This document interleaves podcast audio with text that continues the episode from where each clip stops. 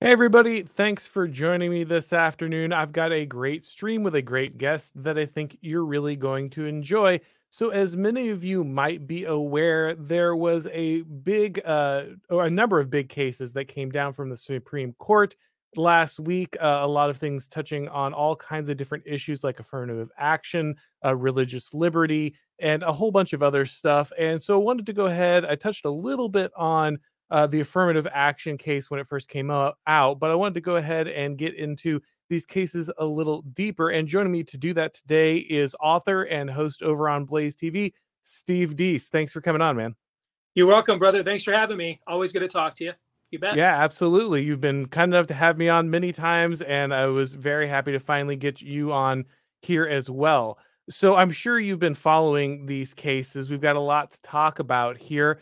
Uh, but let's, I guess, let's just start with what many people will probably think is the most important case, of course, which is affirmative action. Of course, we've had a regime of this for many decades. This case was specifically targeted on the idea of adjusting college admissions due to race. Harvard and I believe the University of North Carolina were both kind of named in this for uh, Asian Americans not receiving uh, kind of the same consideration, being held back so that other minorities could be elevated uh, due to different test scores. And this has now been struck down. What's kind of your initial reaction to uh, the the fact that this case, this is something that has been so influential in the way that America's top institutions have been shaped, has now been overturned? The uh, the first thing I, I think you have to look at three big ideas here. All right, I think number one anytime gr- government grants anything to anybody on the basis of race, that is the very definition of systemic racism. And and so we, uh, you know, when I was a kid, when this was a a, a real culture war flashpoint issue, the term revert, reverse race or reverse uh, racism was kind of coined. To me, there's just racism. I mean, I, it, it, you know, Rush Limbaugh used to say that. Um, uh, uh, this isn't civil rights; it's get evenism, and that's basically what we're talking about. I mean, my my ancestors came here at the turn of the 20th century with uh, mass European immigration from Italy and Sicily. Um, they they didn't come here for 60 years after the Civil War. They were poor, came here with nothing. nothing they owned nothing. They lived in the get the when they were ethnic ghettos at the time, and so the idea that I am somehow uh, beholden to some advantage. I'm not sure when I received that advantage. When my uh, when my mom was pregnant with me at 14, maybe when she had me at 15, was that when I got my white privilege? When we were on ADC and food stamps, is that when I got my white privilege? When we when I went to 11 different uh, schools, K through 12, is that maybe when I had my white privilege? Uh, the idea that um, because of some sins that were committed by people who uh, have the same uh, melanin level as I do, uh, you know, 70 years before my ancestors arrived on this continent. And so therefore, um, I, I, people that look like me now are to be granted some level of disadvantage systemically is the very definition of racism. But that kind of leads to my second point. And and and and I think it, it's why when when I see you point out a lot that no matter how many times you point out their hypocrisy, it won't they won't be moved by it. It it's about I think it's because of what I'm going to address here in, in point two and that is that ultimately we're not debating anymore what is constitutional and unconstitutional. We are now debating what is anti constitutional, meaning that these aren't things that reasonable people can disagree what are the limits of the general welfare clause. But we're talking, and, and, we debated those things for many, many years, um, going back to the Great Society. But starting really, I think, most famously with Roe, where the Supreme Court created a right to privacy that did not exist. Those words are nowhere in the Constitution, and it's on purpose because the founders did not believe that ethics were privatized. Uh, they believed in the laws of nature and nature's God, and that the Constitution was only meant for a more religious people. So the idea of privatized ethics, uh, thus you have a right to privacy. You can't have a right to privacy without privatized ethics. Ultimately, because who hey, I'm a drug dealer, but it's it's, it's in my private time. But I'm you know I'm, I'm I'm making meth, but it's in my private time. Who are you to judge? There has to be some form of ethic that we determine whether or not what you're doing with your with your privacy is, is meritorious or not. Uh, and starting with Roe, where this made up right was essentially injected into the constitutional bloodstream, we have been having now constitutional and anti-constitutional arguments for 50 years. That what we're debating now are things that go against the attendant schema of the Constitution. They are they are deconstructive agents purposefully, not accidentally, not well intentioned, but they went too far. We are we, that there's one side of the argument here is on purpose attend, intending to deconstruct and rewrite the uh, the social compact via anti-constitutional language, and affirmative action would be an example of that. Um, and and and that brings me back, and that brings me to the third point that it seems as if, and maybe this is kind of fitting. When I was a kid, uh, Reagan was credited with ending the Cold War. That he took um, a Soviet Union and and that was that coming out of the 60s and 70s. There was a lot of concern and paranoia. Uh, they were going to dominate. That we were a country in decline, and that he called that bluff, and and and brought them to the brink of extinction which inevitably happened in the in the couple of uh, con- uh, convening years after he left the White House. And so that was kind of the fulfillment. That was kind of the fulfillment of the greatest generation era uh, of, of, taking on totalitarian ideologies threatening the West, uh, from Nazism to Japanese imperialism, uh, and then to Marxism.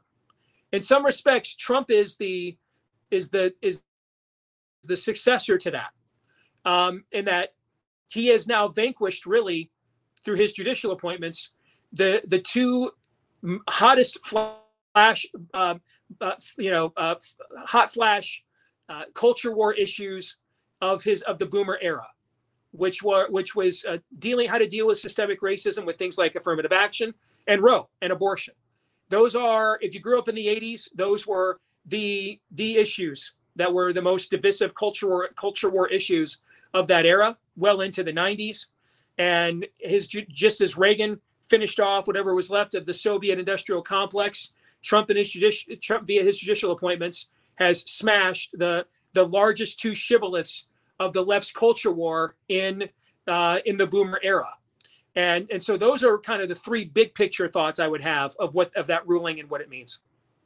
Yeah, absolutely. It, it feels very difficult because of course this is a this is a for many conservatives a, a very difficult thing to acknowledge but the right has been very scared to address the civil rights act or mm-hmm. affirmative action when it becomes pointed at i think certain groups very particularly you know white people like you said when that when that bias now comes towards whites when that racism is aimed at whites instead of other groups all of a sudden they get very skittish about pointing that out and so I guess kind of you know they felt a little better about the fact that it was also Asian Americans, of course, who were heavily biased against in this ruling.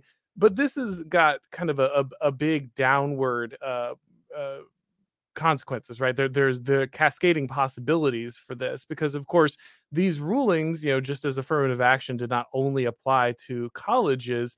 Uh, these rulings could easily uh, fall onto businesses, other organizations that now have to take all into account or basically that we're required by law to take into account race on all of these different issues mm-hmm. all of a sudden there there's a possibility uh, that that just kind of goes away. Now these uh, or or can be challenged i should say. Now these uh, organizations have all kind of spoken up. We've already seen especially ones like harvard basically say we're not really going to pay attention to this ruling right? Because in the ruling uh, it says that you're still allowed to think about or kind of consider whether or not someone's race created additional difficulty for them, whether they overcame different aspects of that.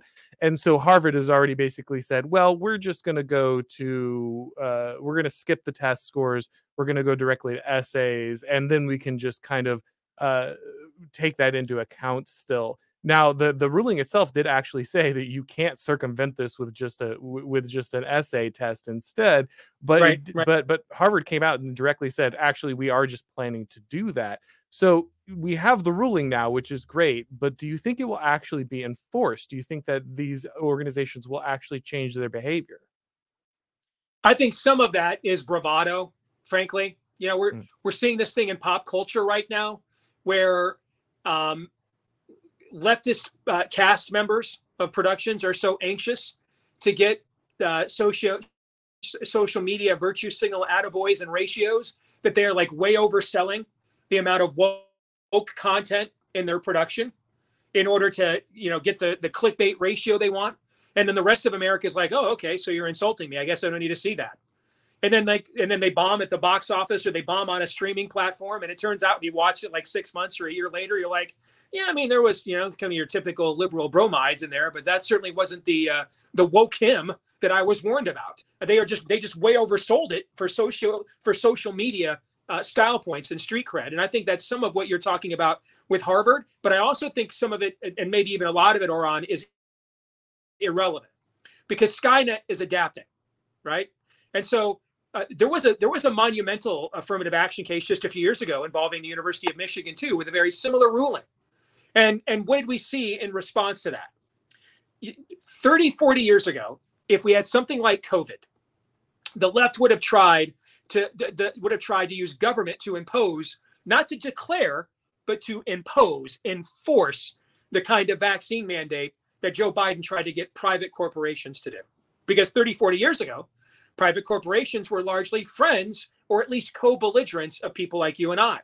They understood that um, for us to, to fully reward our shareholders and to reach our full profit motive potential, government is in the way of that. So we'll even donate to your silly culture war causes that maybe we don't even agree with. Like Target was once one of the largest donors uh, to marriage amendments fights in the 1990s. Mm. And so they they recognize that the enemy of my enemy is my friend, even if they didn't necessarily weren't simpatico with us on these cultural issues. They understood that we were fighting the same enemy. What's happened now is is is, is there's been a massive political realignment in America. It just hasn't happened within the electorate classes. And the donor classes now that run these corporations are like, you know, we don't have to fight big government anymore. We can just join with it and get what we want out of it and become too big to fail. And TARP was kind of the first signal that this transition from the Lee Iacocca CEO of our childhood to the I'm really concerned about my diversity program. So that's where Disney will literally tank its stock. Its stock is down 50% in value. Oh, or since 2004, it's at two, it's trading at 2004 market value right now, or 2014 market value right now, and yet shows no signs in doing more and more content that people don't want because they're believers now. They're they're, they're true believers. They're they're doing this as they're on a mission from God. It's just a different one.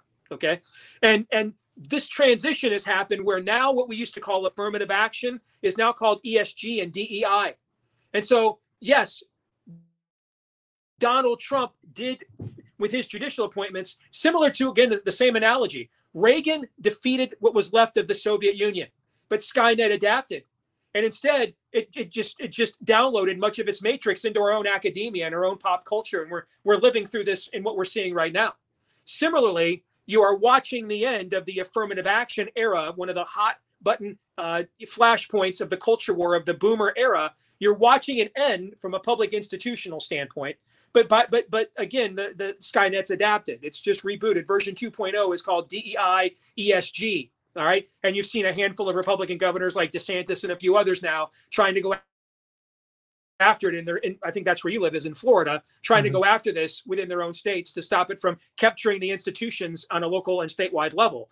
And so it, the, one front has ended, but this enemy is systemic and it's just repackaging itself now. And now it's called ESG and DEI do you think that this is this is something that kind of the, the right has to learn that conservatives have to learn that formal victories are necessary but not sufficient right? You know like you said we we think we've got this election we think we've got the supreme court ruling we think we've got this new piece of legislation and then even though there there's been this formal victory companies universities uh, you know they just continue the mission on there, there's like you made a good point there about DI and and ESG. These are now industries unto themselves, right? These are Correct. bureaucracies yeah. built into this stuff. There's an entire managerial apparatus of you know people who are whose livelihood is built on the continuation of this regime correct and and so the the supreme court ruling can't be applied because if they did it could collapse an entire sector of the economy an entire part of kind of their power manufacturing apparatus. And so but but i guess the good news is that there is now the opportunity for lawfare right? Like you yep. said in in california you know uh race-based admissions have been illegal forever but it still goes on because the universities just don't care conservatives they're not going to see these uh, these things change right away. They're not going to see these institutions change right away. But what they do now have is the opportunity for sustained ability to apply legal pressure to bring these things down. I think that is that is very well said. I think it is in it's important to note that the you know what is the backdrop of the conversation here? I mean what what's the what is the cultural context of what we are of what we are alluding to uh, you know, there's a great line in Mel Gibson's uh, The Patriot. Why would I trade one tyrant 2,000 miles away from 2,000 tyrants for 2,000 tyrants one mile away?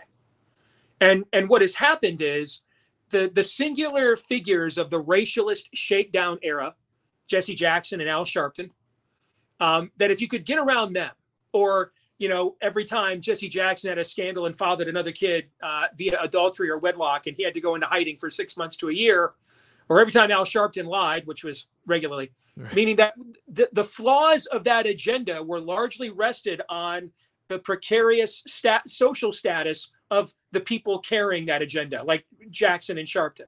So whenever they were margin, if you can marginalize them, you can marginalize their agenda. They weren't as good at shaking down corporations and things of that nature over fake racism. What we have now, though, is the process has been democratized. That's what you just alluded to. This is an entire cottage industry. It's an economy of scale now.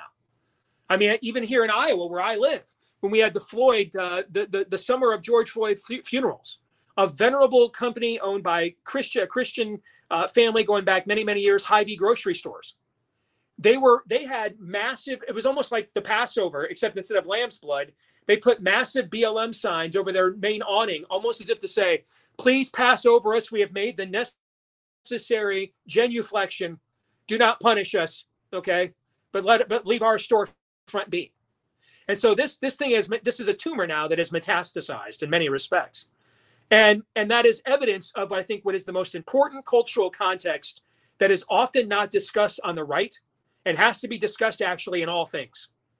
The social compact is broken.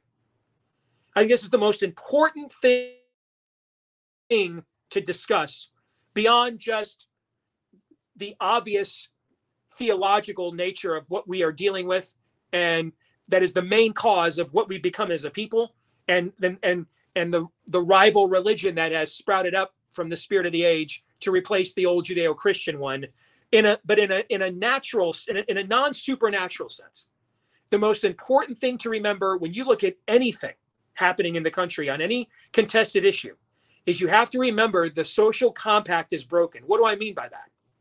The constitution is the quantification of the social compact.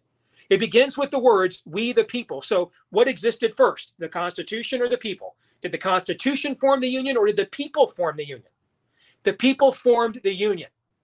This is our social compact.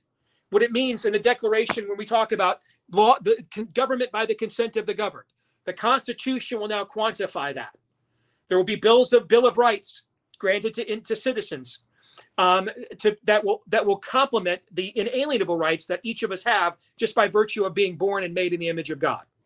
And then there are the enumerated powers that government. These are the, only the things that government can do, and it can do no more.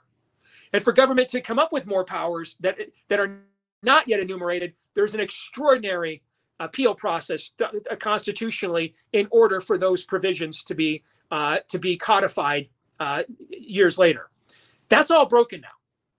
We live in a period of time now where, um, and, and this has been going on since Roe as well. The left openly does things it knows and sus- or suspects are illegal, and just dares you to go find a federal judge somewhere that will strike it down or a legislature somewhere that'll render it uh, via nullification null and void. That's not that's not a political disagreement. Your social compact is broken. You're, you're not a, you're, we're not even that's not that's like we're not even neighbors anymore. We're just living next to each other coincidentally under the same landmass. And the reason why that is important is and, and I will confess that until the last few years, I held off on it fully embracing this, even though I suspected it for many years. Why? Because I've read a history book and a Bible, Auron, and so I know what it means. It, we cannot cavalierly say things like this. To say things like this for a rhetorical flourish is irresponsible because if it's true, then then we're in a we're in a very dire historical moment. And and I've and and it's only because I've come to the conclusion after the last few years that we are and that I didn't want to I, I didn't want I wanted to err on the side of being late to that realization than too early because of what it would mean.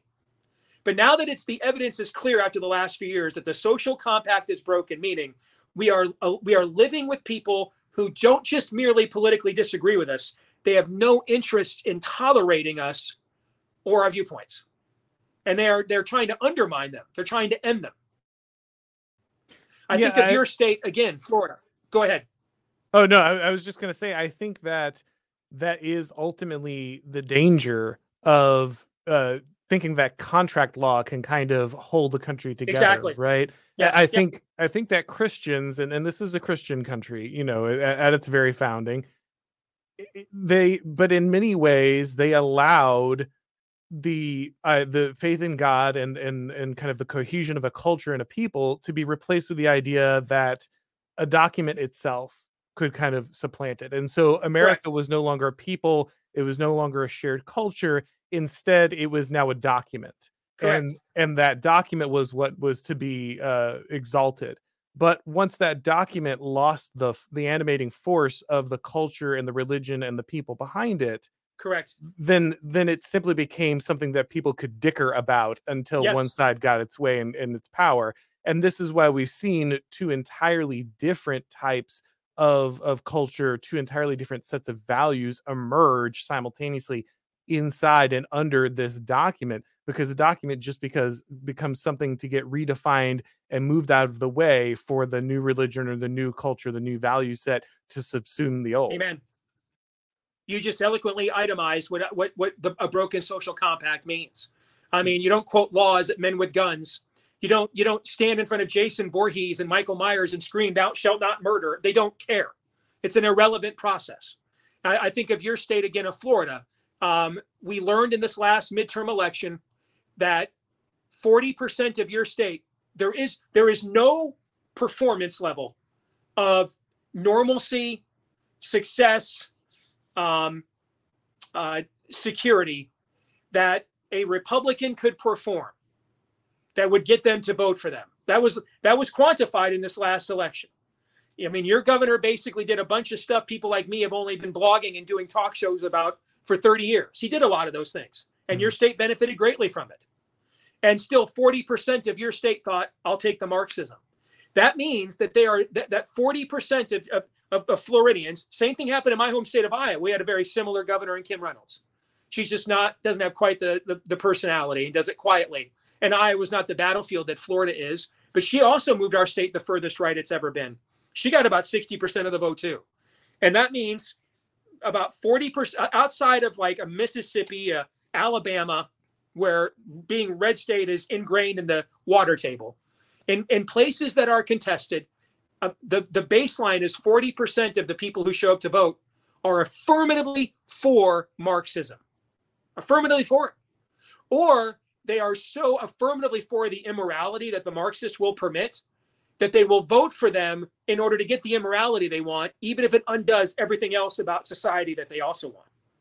That's a very dangerous place to be when 40% of the electorate in the third largest state in the country says it, there is no unemployment rate, there is no openness during a pandemic, there is no um, fiduciary responsibility, there is no protection of our children that you could offer us that would get us to rethink our position. In fact, we are against those things. We don't want our children protected but exposed.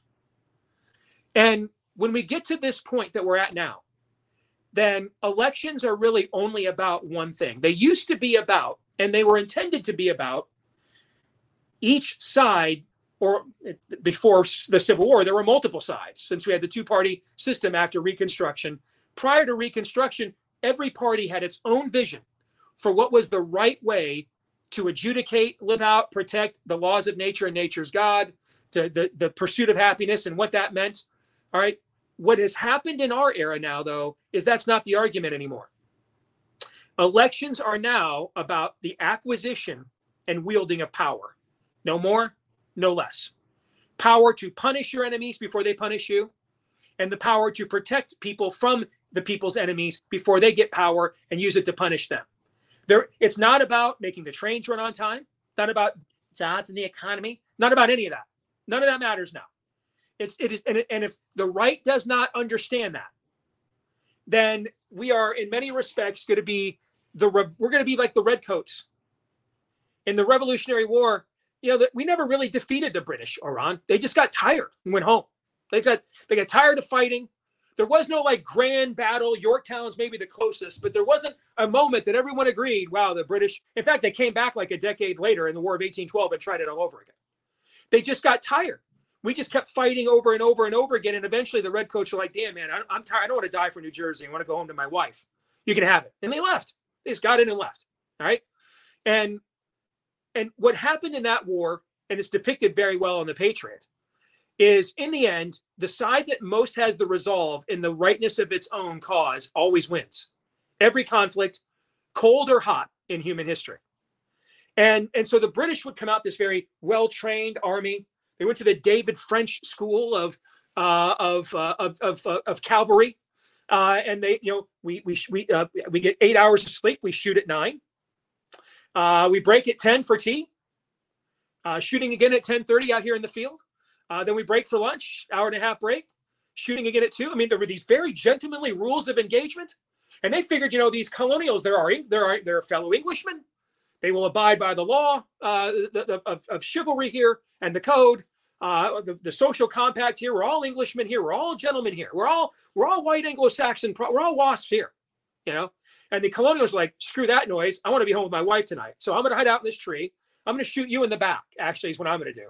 All right and and then I'm going to run, okay, and into the woods because you outnumber me like 50 to 1 and if i stand out here in the field i'm just going to get my head blown off so not going to do that okay so i'm going to like stab you in the middle of the night we basically invented guerrilla warfare in the revolutionary war the colonials basically brought it to western civilization for the first time and and we are now the cultural redcoats there's these codicils there are these systems we must follow said systems it would be just a terrible thing and you know i I, I, I, very good friends of mine and I argued during the last election about whether Mike Pence had the power or not to decertify the last election. You want to know what my position was? And this is when I knew I had finally crossed, crossed the Rubicon. My position was I don't care. They're obviously stealing an election. I'm getting calls from people, friends of mine who are Trump uh, election monitors standing outside of city of, of city halls and courthouses where they're counting votes in places like Philadelphia where they have violated the law. They've blacked out the windows. They've boarded them up. They've kicked the monitors out. They're just counting for days. Social compact is broken. I don't care what the Eighth Amendment says now. All right. The Sabbath was made for man, Auron, not man for the Sabbath. If you get the analogy I'm drawing there. Yeah. All right. The Constitution was made for us. We were not made for the Constitution. And there's a higher law before we get to the Constitution, like thou shalt not steal. That existed on this planet for thousands of years before we codified a constitution. And they're stealing. So I don't care what the Eighth Amendment's 14th sentence says. And hell, right now, I don't even know if it has 14 sentences. I don't think it does, actually. What I care about is they're stealing in broad daylight. They are urinating on, on our social compact and this republic. We cannot tolerate that. And so somebody do something. I don't care what the previous rules of engagement were. They have rendered them null and void by their own actions. And I think we have to, we're going to have to figure out because now we do need to have some lines you know as a, i'm a christian i cannot do i cannot do what god's law forbids me from doing so i can't steal it, it, like they steal from me i can't bear false witness like they do that to me but everything short of that you bet your ass i can do that okay so I will not break the laws of nature and nature's God to uphold the laws of nature and nature's God. But all of your traditions and legacies and heritages about with uh, those are out the, the window to me because the social compact is out the window now too.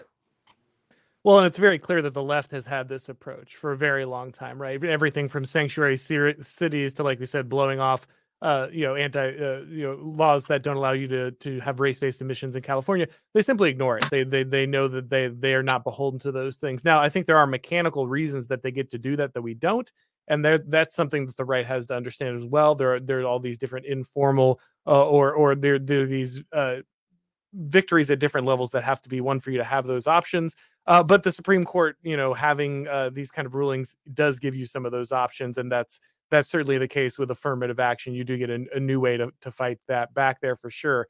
Uh, but I wanted to get to, to these other two big rulings that I think uh, are important. The, the next one, speaking of uh, you know, uh, nature and nature's God is, of course, uh, the religious freedom ruling here. Now, originally with uh, the famous cake baking case, the Supreme Court kind of handed down a very narrow ruling. It didn't really uh, set aside uh, the ability of Christians to not engage in certain types of commerce if it violated, uh, you know, their religious beliefs. Uh, this one with the website and the, the, kind of the the the gay marriage, uh, you know, asking for website design. This one was a little more specific. It still is, is only because this is a, a creative thing. It's not a general ability to refuse service or to to really have freedom of association but at least it is specifically uh, you know uh, speaking to the fact that Christians do have the right to decide to not use their creative capacities in ways that would violate their religious conviction. It's I think it was good that you cited the precedents here. The Hobby Lobby case was the initial win, and that was over Obamacare and the abortion uh, stipulation. There, did you have to fund abortion via Obamacare and Hobby Lobby? And at the time, I actually thought the court was going to rule against us because it had already ruled in the original gay marriage decision Windsor. And I could just not, I just couldn't see Anthony Kennedy, who views himself as the uh, the great uh, homosexual, um, you know, emancipator of America. I couldn't see him. He would have to know that if he ruled for Hobby Lobby, then when the, when when the inevitable challenges to religious liberty come up in response to redefining marriage, he's going to have to rule the same way. And I didn't think he would do that. Well, it turns out that he did. But you're right. The uh, the the master the, the masterpiece cake shop case that you referenced there was very narrow. In fact, in the ruling itself, uh, Anthony Kennedy actually wrote his his separate concurrent majority opinion, where he clearly tried to he was clearly trying to limit the precedent. And in there, he he wrote that as long as you could prove that, that you you you could do this if you could prove it was for any reason other than religious animus. Like he couldn't think of any reason you would keep going to poor Jack's cake shop in Denver because it's clearly not the only cake shop in Denver. He couldn't think of a reason why you would keep going to Jack's cake shop except to specifically target him, to specifically make an, an example out of him. But Kennedy said, as long as you can do that in a way where it's not as obvious, then okay, it's fine. So they kept doing it. Remember, Jack's actually been back before the U.S. Supreme Court, had to win there again. Okay, so he's been there twice. Now they're going after him again a third time, I believe, on a trans a tranny cake. I, I want to say. All right. So in, in this case, the court did make a much more blanket statement that you can, as a general rule, not be compelled to use your abilities, talents, intellectual property, proprietary um, methods, etc., that are unique to you, uh, to market messages and causes that you morally find inappropriate. And this is again something that if the social compact wasn't broken, another way of putting that is if we could actually be the kinds of people libertarians fantasize we could be, but isn't actual reality when you look at human nature, doesn't really work that way, you know, um, then then this would be obvious because you would just flip the script around and you would say, okay, well, would we tell a, a black caterer that they had to go cater the white nationalist meeting? We wouldn't tell them that. They'd be stupid. Would, would we would we tell deli owner that he had to go and deliver subs at the neo-Nazi rally? No one would. No one would. Not, No one. No one in their right mind would say, "Yeah, that, that that's that's what it means." That that's the uh, David French is right. That's the price of liberty. No one would say this. So it's only being applied in one. But No one's even saying this about Muslims. I mean, our our, our former colleague here at the Blaze, Steven Crowder, did a bit about uh, eight years ago after Windsor, where he went to Detroit to Dearborn uh, which is the, the most Islamic um, centric, uh, Muslim centric sector of America demographically. And he kept walking into Muslim bakeries trying to get them to bake him a gay cake, and they wouldn't do it. Okay. And so it's really just can we find Christians and make them bow the knee to this, to what you like to call the total state? Because if the social compact wasn't broken, we would already recognize, you know, it ain't no fun when the rabbit's got the gun. Do we want to make the gay cake baker do we want to make him uh, do a you know a, a, Romans one cake, a Ten Commandments cake? We, we would automatically assume that it, it, it, it has to go both ways, otherwise it's a fallacy. We don't do that anymore. Why? Because the fallacy is the point. We want to. They want to break the social compact. They want you to be, to bend the knee. They want to punish you for dissenting.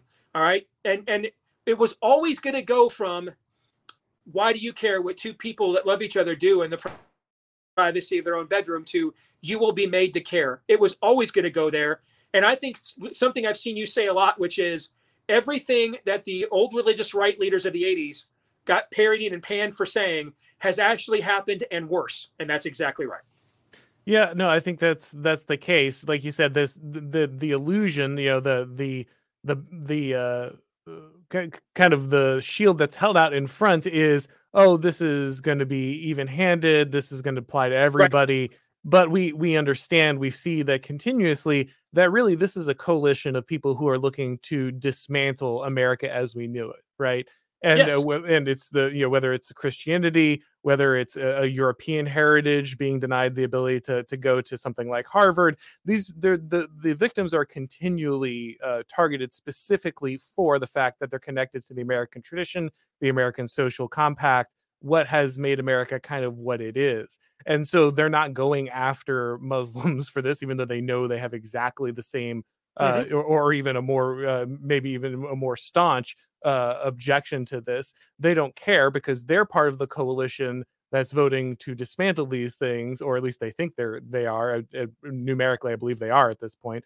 and, and Christians are not. And so it's about punishing your enemies and rewarding your friends. And so you you know you turn a blind eye to those that might vote for you in other situations, and you uh, you know turn the eye of Sauron directly on uh, those who are kind of against your coalition.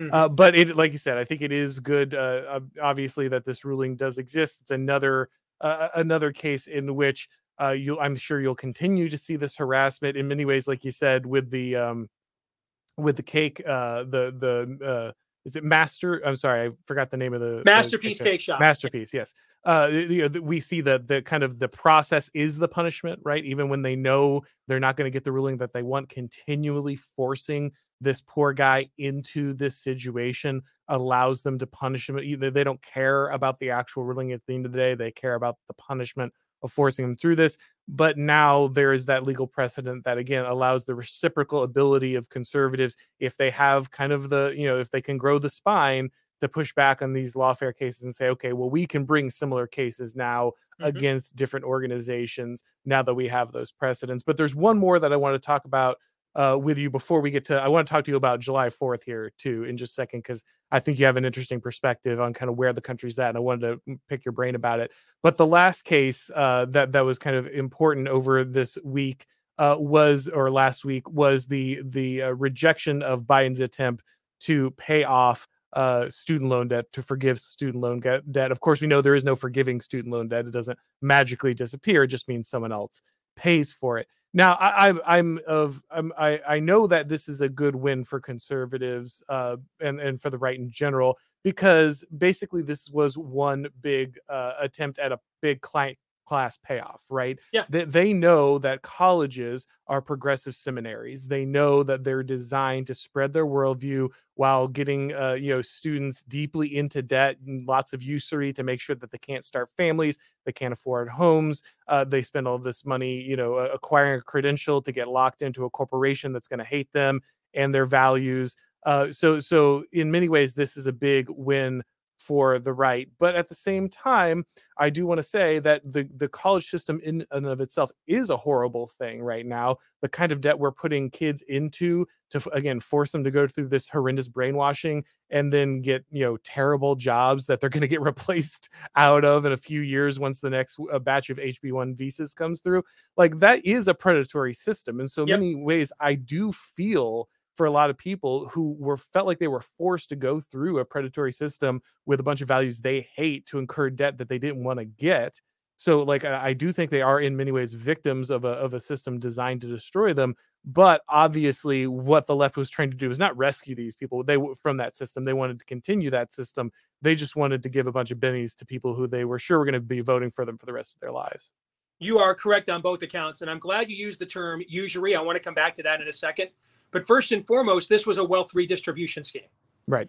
I mean, the, the left has lost married people and, and especially married whites in almost every presidential election ever. Um, uh, you know, in the last 50 years, including the ones they won, uh, they lost them. All right. And so, um, on the other hand, they almost always win among college aged voters, when at least those who manage to show up. And so this is was a clear attempt at a at a demographic redistribution scheme, uh, who are pr- primarily the people that are going to be adamant about actually paying back their student loans. A lot of them will probably be married, responsible, probably not voting for me. And the people that either don't want to pay them back or can't are the people that are voting for me. So this is just a, this is a basic concept. You know, it ironic. It, I, the only time I've seen Republicans act, accurately do this was in Trump's uh, uh, return the favor was Trump's tax cuts. Remember how they were complaining about the uh, the people that lived in the blue states, the high. Now you know Texas can have some high property taxes too, but a lot of the high property tax states are blue states. Mm. And so they were really pissed off that they weren't going to get to write off their the state their, the state income tax deduction anymore uh, with the Trump tax cuts. But you know what the Trump administration's position basically was, and the Republicans. I'm glad they. This is like the only time I've ever seen them do something like this. Well, you guys don't vote for us anyway, so screw you. The states that do vote for us, they, they they don't need that state income tax deduction as much as you do, and so we're going to give them the big federal tax deduction that they deserve. So screw you just direct patronage yeah just direct patronage yes, that, that's yes. a great thing to actually see yeah yes this is what democrats were trying to do via the student loan issue right but but you used a very important term there with usury and that is very very much what is going on. And and i do think we still need to deal with it, it, the, uh, you i think you even use the phrase predatory lending practices. Um, these are dr feelgoods.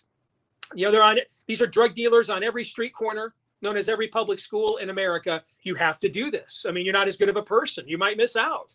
I mean what do you mean you want to just go and get a trade or be a welder? I mean what, you, you don't want to i mean and I think one way that we could potentially deal with this is let's do debt let's do student loan debt relief, but the remuneration reverts back to the universities.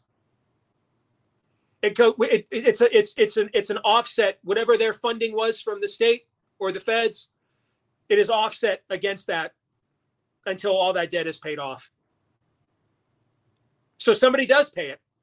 Yeah. Um, the, the the pimp does, the drug dealer does. He that's, pays the bill. That's exactly right. Seize the endowments. Uh, you know, uh, mor- mortgage the buildings until yeah. you, you have enough to pay. Okay, well then we'll we'll be happy to pay these off. Hopefully exactly. by that point you've salted the earth and the buildings are raised to the ground. But either Correct. way, you know, we we have to like cons- conservatives have to get okay with this idea that we have to radically change the way credentialing is done in the United States. I know you went to, you know, we we uh, we went to, to college and we have college football teams and alma maters and have fond memories of these things. But this system is destroying young people. It's mm. destroying the ability of people to have homes to have families uh, to have the ability to start out with a and, and have a you know do the kind of things that will make them more conservative and by the way happier and healthier. And and you know putting people in this level of debt is is just strictly immoral. And we, I, I and we have said it better myself. Yeah, yep. we, we just have to find a way, you know, alternative examinations, uh, you know, uh, force businesses to actually bear the cost of recruiting and training, uh, you know, their employees again, rather than just putting it on the state and taxpayers. Like th- th- this has to be a shift of mentality for conservatives and so uh, the, this is a this is a victory obviously like you you said this would have been a direct redistribution a payoff a big patronage scheme for for Biden, and so his defeat here. Also, you know, with the fact that they're just uh, they were just exploiting uh, kind of the the administrative state and their ability to manipulate some you know program and, and rewrite the law like he's uh, like he was afforded kind of some kind of kingship. Uh, but you know, the, the, beyond that, like it is a, a, win, but I don't think that lets the right off the hook of understanding like this is not a problem that's going away. And if you don't rethink higher education and the way we credential people in the United States, you will complain, you will continue to let your opponents train your children and uh, put them into debt and destroy them and destroy their ability to have a family, while just so they can have some you know college degree on their wall. Brother, that's a homily. I can't do anything.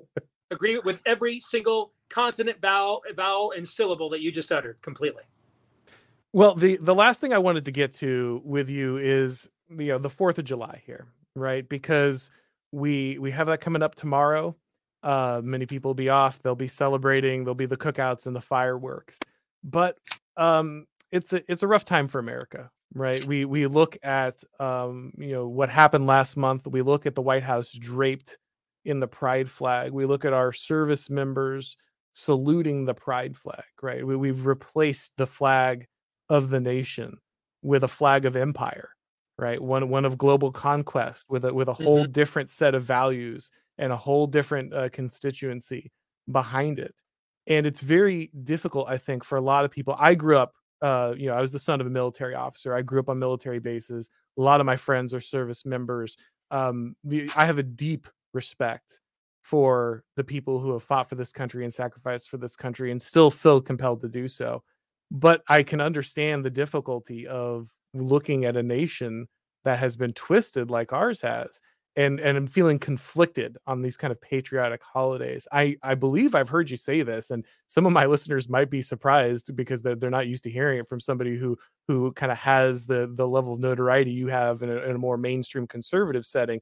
But uh, correct me if I'm wrong, but I believe you said we you know we don't need to save this nation, we need to defeat it. Yeah. Um, and and I just wonder, you know, how do you feel having said something like that? How do you feel uh, when you're looking at something like July Fourth? Well, like you, um, my wife's an army brat. She was born on the uh, on the uh, you know in in Nuremberg, West Germany at the time, while her dad was stationed there. Uh, my father-in-law, we just buried him with a full military funeral last August. Uh, career 101st Airborne. Guy jumped out of planes and helicopters for a living for over 20 years. And um, my new son-in-law, who bears my same first name, Stephen, uh, he's in the National Guard right now. Uh, so there's a lot of history and, and, lineage and legacy with the armed forces and in our family. And I am saying things right now. I, am a child of the 80s, man. I, I, grew up in the We're America bitch 80s. Okay. And so this is not my native tongue. Um, it, it's, I had to be compelled here. This is not my generational bias whatsoever. In fact, I'm going against it. But um, all my career, I have always done an Independence Day show, a special July 4th show, looking back on our history. Um, I have a long-standing recording of uh, of a great stage actor who passed away about 10 years ago, who traveled the country doing John Adams from his own writings. And I would play that every year on my show. We'd we'd look at the, the deciding vote for the Declaration of Independence, Caesar Rodney, was the deciding vote for the state of Delaware. So because it was going to be unanimous or nothing, and Delaware was the last holdout, and there were three people to a to a a, a, a delegation, and, and Rodney was home sick, and he rode horseback through the night from Delaware to Philadelphia through violent thunderstorms, violent illness, in order to get there to cast the deciding vote for the Delaware delegation. So it would get to 13 to nothing. Yes, they voted to ratify the Declaration of Independence. And um, this is the first year ever I haven't done it. Even even in, even in past years, I did it even when I wasn't feeling it, Auron, because I'm. There's a great line in the Man of Steel movie when Jor-El and Zod both are angry at what's become of the government of Krypton, and Zod breaks in with like some crazed, you know, armed militant military takeover, and he thinks his old friend Jor-El is going to join him, and Jor-El looks at him and says, "I will honor the man you once were by not joining you in this. And so I always felt like I'm gonna I'm at least gonna still honor the country we once were or were created to be by continuing to do this special episode every year. We got to the end of last week, and I said to my um, my co-host Todd and Aaron, I'm like, guys, we never plotted out our Fourth of July our Fourth of July show, and now we're off on the third and the fourth. Do we come back and do it on the fifth? Well, then we'd actually preempt one of the most popular segments we do on the show every week, and we looked at each, just looked at each other and thought, number one, the fact that we weren't planning this out like weeks in advance kind of indicates just subconsciously where we are. And then secondly, we all looked at each other and we're like, we just don't have the heart and the energy to to go and do this again. It would it just doesn't, you know, it I don't I don't know if it's right. I don't know if it's wrong, but it's honest about where I am. And I mean, we we are we're one more we're one more debauched stripe on the rainbow flag, Auron, from me kneeling at the national anthem now. What, what, what, what am I standing up for? Training madness, grooming, sodomy in the streets? I, I, don't care about any of that. In fact, I'm opposed to it. You know, so what, what I mean, I, what are we playing? Two, three national anthems at the Super Bowl now? I mean, I just yeah, know, I was, I was going to say which national anthem, which flag at this point, right? Yes, yeah. And so I'm just, you know, I'm really raw about this right now. And I don't like doing things if it feels like I'm just kind of forcing it. You know, I don't like contrivance, you know, and it, it just felt like the fact that it wasn't every year by the middle of June, I'd already have my 4th of July show planned, what date we're going to do it and everything else. This year, I didn't even think about it until the end of last week and then it was just like i'm not i don't have the energy to force it. I don't think it would be sincere. I don't think it'd be authentic. I'd be just doing it to check a box go through the motions. And you know that's just kind of not what i'm about. So right or wrong this is the first time in my career that we haven't done it. Yeah i think a lot of people feel that. I know a lot of people feel that. And it's, it's again it's very difficult. It's uh, you know i grew up as a talk radio conservative. You know i grew up with you know uh, as the son of a of a you know a military officer it's very difficult to to look at things this way. I guess this this would be my thought, right? It, personally, is it's important to care about our heritage, right? It's important to care about um, something that is ours as a people and a nation, and that means, I think, separating the nation from the empire, um, and that means that we have to celebrate something very specific, which is who we are and who we were, and hopefully who God will make us, right? But but separating ourselves from from the regime now, separating us from the identity of those who are trying to wear this country like a skin suit, uh, and instead embracing our family, our faith, um, perhaps a, a focus on the local and the state, right? Of of of the brave men and women, the the people who are still carrying on life in places uh, uh, you know where they are attempting to protect uh, mm-hmm. kind of what they hold dear and so i i'm not ready to give up on july 4th yet but i do think you are absolutely right to say that it comes with very mixed feelings and uh, and i think many of us on the right many of us who are uh, you know who may be conservative have to have to rethink how how we approach this because it is it is increasingly something where those in power are telling us we're no longer welcome. We're no longer this is no longer our country. Now now we're the we're aliens here. But that's not the case. At the end of the, the day this this is our nation. This is our land. You know this this is these these are our families. And i think it is it is still critical to find a way to celebrate them even if that means finding new ways to kind of honor that ones that that aren't so directly connected to to kind of those that are now taking over this country and, and forcing it down a, a very terrible path. Um, well said. sorry, yeah, but sorry guys, I know that wasn't the, most, the most uplifting one at the end there, but I just thought it was really important. Like I said, I, I had heard I had heard you say that before, and I thought that was very interesting, and so I, I did want to get your your thoughts on this because uh, it's a very very difficult holiday, I think now for some, but uh, but one that I think still holds uh, an important piece of who we are. Uh, even if America is something different at the end of this, uh, we'll still be connected to that heritage, and I think that that's really important.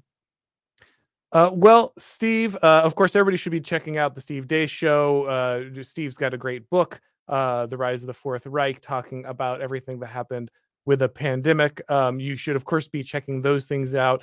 But Steve, before we go check out the questions of the people, is there anything else people should be looking at? Our movie Nefarious. I'm wearing the shirt today. I actually didn't intend to do that. I just grabbed the first T-shirt I had in my drawer, and it was this one, ironically. Uh, but uh, it's in streaming right now. It is doing very, very well, and um, it it if it, it really gets into it. Here's why I think your audience will love our movie. You're going to watch a a secular leftist who thinks he is the people we've been waiting for that he has all of the answers. He's he's that knows all there is to know. And he is going to run into real evil, real demonic evil, his own sort of uh, dark Yoda, if you will, who's going to show him the tr- true origins of all the worst ideas he's ever had. And it's going, by the end of this movie, it will wreck him, absolutely wreck him, and cause him to reevaluate him, his, his own spirituality, his place in the world, what is true and what is not. And I think an audience like yours would absolutely love it. And it's available right now on Amazon Prime, uh, Google, YouTube, iTunes, Apple, uh, Vudu, Salem Now, Roku. It's called Nefarious. I think you'll love it. Yeah, I was lucky enough to uh, see that when you kind of screened it for uh, some of the, the people at the Blaze, and uh, really well done. Uh, very pow- powerfully acted. Uh, that's what really stood out to me. Just, just, just a great movie. So I encourage people to check that out. I think it's well worth your time, guys. I think he's right. You'll absolutely enjoy it. It's, it's a it's a yeah the, the the kind of horror movie that's got you thinking at the at the end so that's always good news all right so uh ec90 here thank you very much for your chat uh sir uh karl marx would have despised progressives uh well so yeah i think in many ways that's probably true right like uh would would have found it gross how easily they've cozied up to um uh, to to capital, right? To, to mm-hmm. woke capital uh, would have, uh, in many ways, have found uh, you know some of the degeneracy uh, that has now become a key part of the progressive movement a problem. Though to be fair, I do think sometimes people overstate this. You know, Engels was you know talking about the need of to dismantle the family. You know, and so uh, I w- I wouldn't let the Marxists off too easy here with uh w- with being disgusted with the progressives. But in many ways, I think you're right that that's true. I think the problem that Marx has is when you reject um, the nature of God and the nature of man, you're just even if you're right about some things later on, it'll be from the wrong premise and the wrong. Mm. And th- and so his ideology that he espoused is impossible because of the spiritual condition of man. All right, if if if we were if, if and ironically, someone who viewed history through the lens of a struggle between the powerful and the powerless, thinking that at some point when the powerless became powerful, that they would create some kind of utopia and not become the very essence of it ain't no fun when the rabbits got the gun. That again is a misreading of human nature. And the reality is, if, if ultimately, if you do view history as a struggle between the powerful and the powerless, then what today's progressives have done even is, is a more honest fulfillment of what Marx prophesied than even Marx prophesied himself. They they aligned with power to get the power they needed to no longer be powerless. That is the human condition. And that that that's really the history of our species, short of the 247 years history of this country and a generation or two of Old Testament Israel before its spiritual rebellion. That is largely the history of our species governing uh, one another and ourselves on this earth yeah whatever whatever valid criticisms he may have had like you said that rejection of human nature just of course absolutely dooms the prod the project of and and basically just turned it into something that allowed people to try to to uh, reconstruct natural hierarchies invert natural hierarchies in a way that just mm-hmm. destroys everything from you know families to you know religion to society itself and we're certainly feeling the uh, the reverberate reverberation of that uh, he must have forgot all the guillotines at the uh, at the French Revolution after the French Revolution. He forgot, or have been really excited about them. Either. That's yeah. very well said. Yeah. There you go. I feel you. Yeah. All right, guys. Well, we're going to go ahead and start wrapping this up. But I want to thank everybody who came by. And of course, I want to thank Steve, an excellent guest. Of course, like I said, make sure you check out his show, his book, uh, the movie, all really great. Uh, Steve, thank you so much for coming on. It was a pleasure talking with you. You bet, man. You're a very smart dude.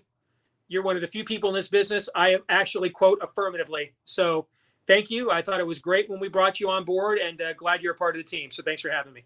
Thanks, you, man. Thank you, man. All right, guys. Well, we're going to go ahead and wrap this up. And as always, I will talk to you next time.